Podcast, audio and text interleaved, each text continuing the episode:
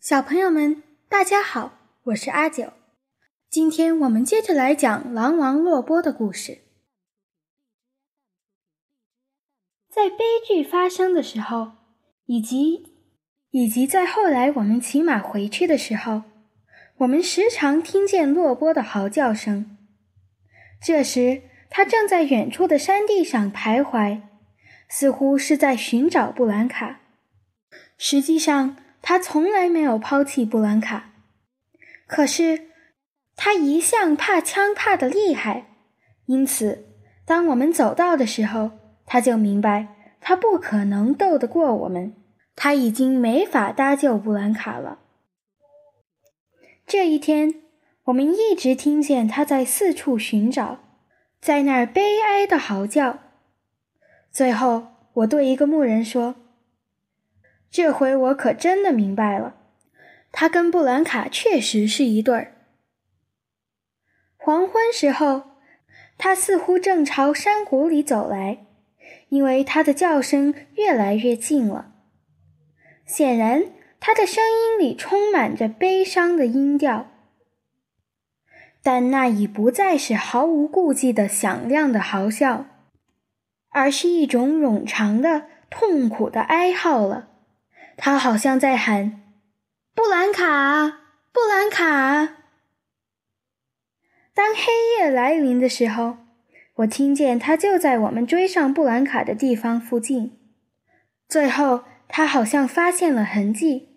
当他走到我们弄死布兰卡的地方时，他那伤心的哀叫声听起来真叫人可怜。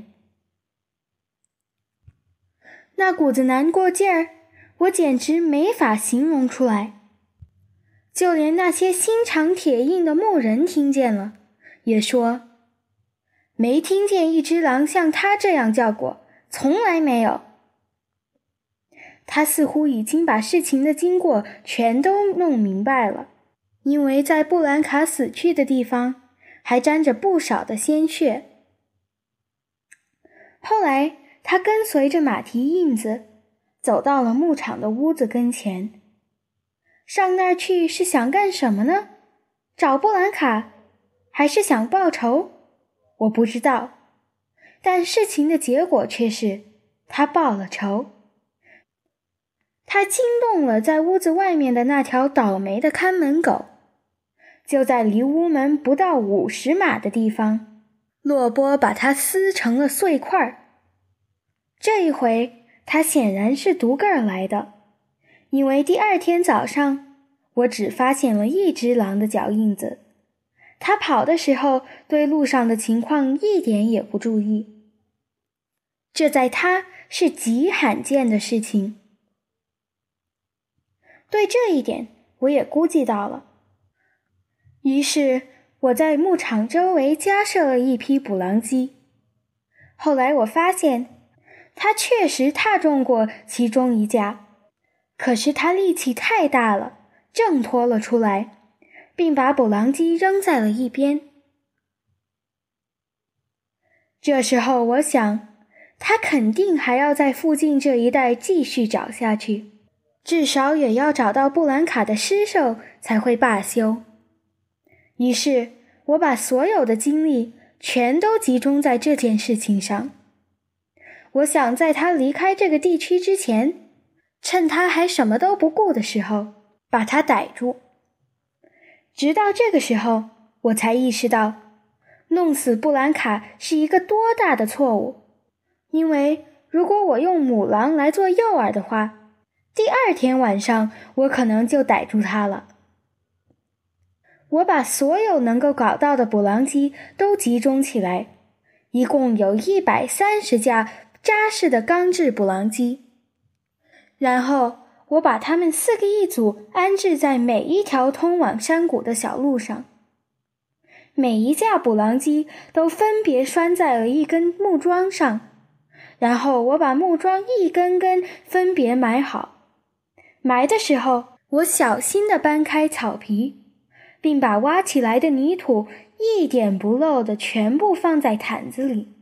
然后再重新铺好草皮，把一切都弄妥后，任何人都看不出一丝人手动过的痕迹了。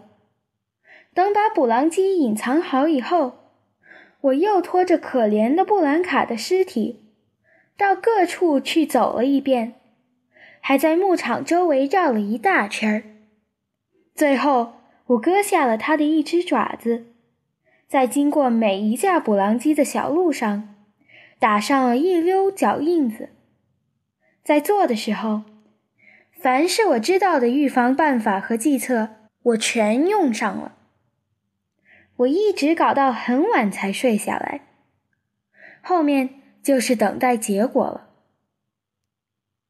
有一天夜里，我似乎听见了落波的声音，但是我不能确定。第二天，我骑马出去查看，可是还没看完山谷北面路线的时候。天就已经黑了下来，我什么也没发现。吃晚饭的时候，有个牧人说：“今天早晨山谷北面的牛群闹得很凶，恐怕那边的捕狼机逮住什么东西了。”直到第二天下午，我才跑到牧人所说的那个地方。走近那儿的时候。我看见一个巨大的灰溜溜的家伙正从地上挣扎着起来，想要逃跑。我一看，在我面前站着的正是开伦坡狼王洛波。他已经被捕狼机扎扎实实的咬住了。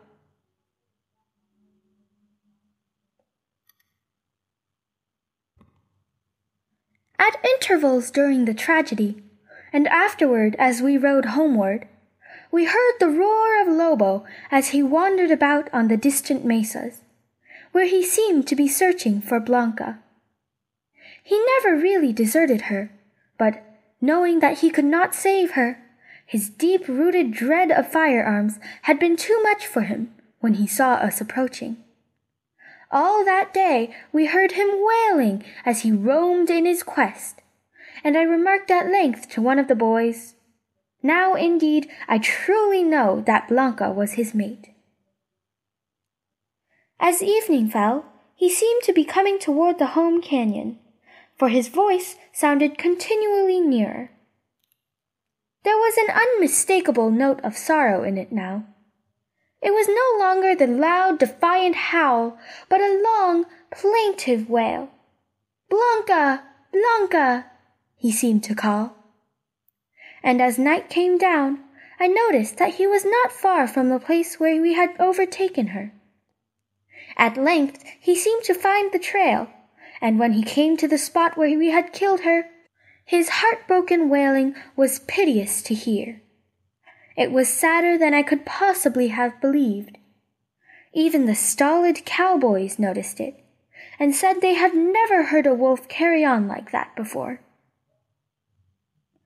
He seemed to know exactly what had taken place, for her blood had stained the place of her death.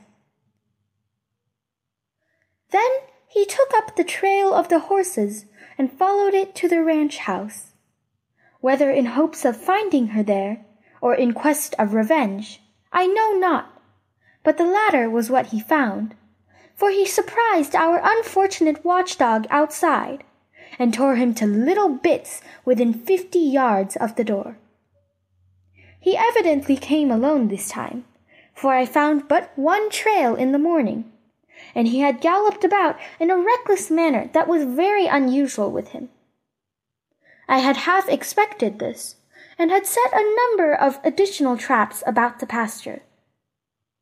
Afterward, I found that he had indeed fallen into one of these, but such was his strength, he had torn himself loose and cast it aside. I believed that he would continue in the neighborhood until he found her body at least, so I concentrated all my energies on this one enterprise of catching him before he left the region, and while yet in this reckless mood. Then I realized what a mistake I had made in killing Blanca for by using her as a decoy, I might have secured him the next night. I gathered in all the traps I could command, 130 strong steel wolf traps, and set them in fours in every trail that led to the canyon. Each trap was separately fastened to a log, and each log was separately buried. In burying them, I carefully removed the sod, and every particle of earth that was lifted we put in blankets, so that after the sod was replaced and all was finished, the eye could detect no trace of human handiwork. When the traps were concealed, I trailed the body of poor Blanca over each place, and made of it a drag that circled all about the ranch. And finally I took off one of her paws and made with it a line of tracks over each trap. Every precaution and device known to me I used, and retired at a late hour to await the result. Once during the night I thought I heard old Lobo, but I was not sure of it. Next day I rode around, but darkness came on before I completed the circuit of the North Canyon, and I had nothing to report. At supper, one of the cowboys said, There was a great row among the cattle in the North Canyon this morning. Maybe there is something in the traps there. It was afternoon of the next day before I got to the place referred to, and as I drew near, a great grisly form arose from the ground, vainly endeavoring to escape, and there, revealed before me, stood Lobo, king of the Currumpaw, firmly held in the traps.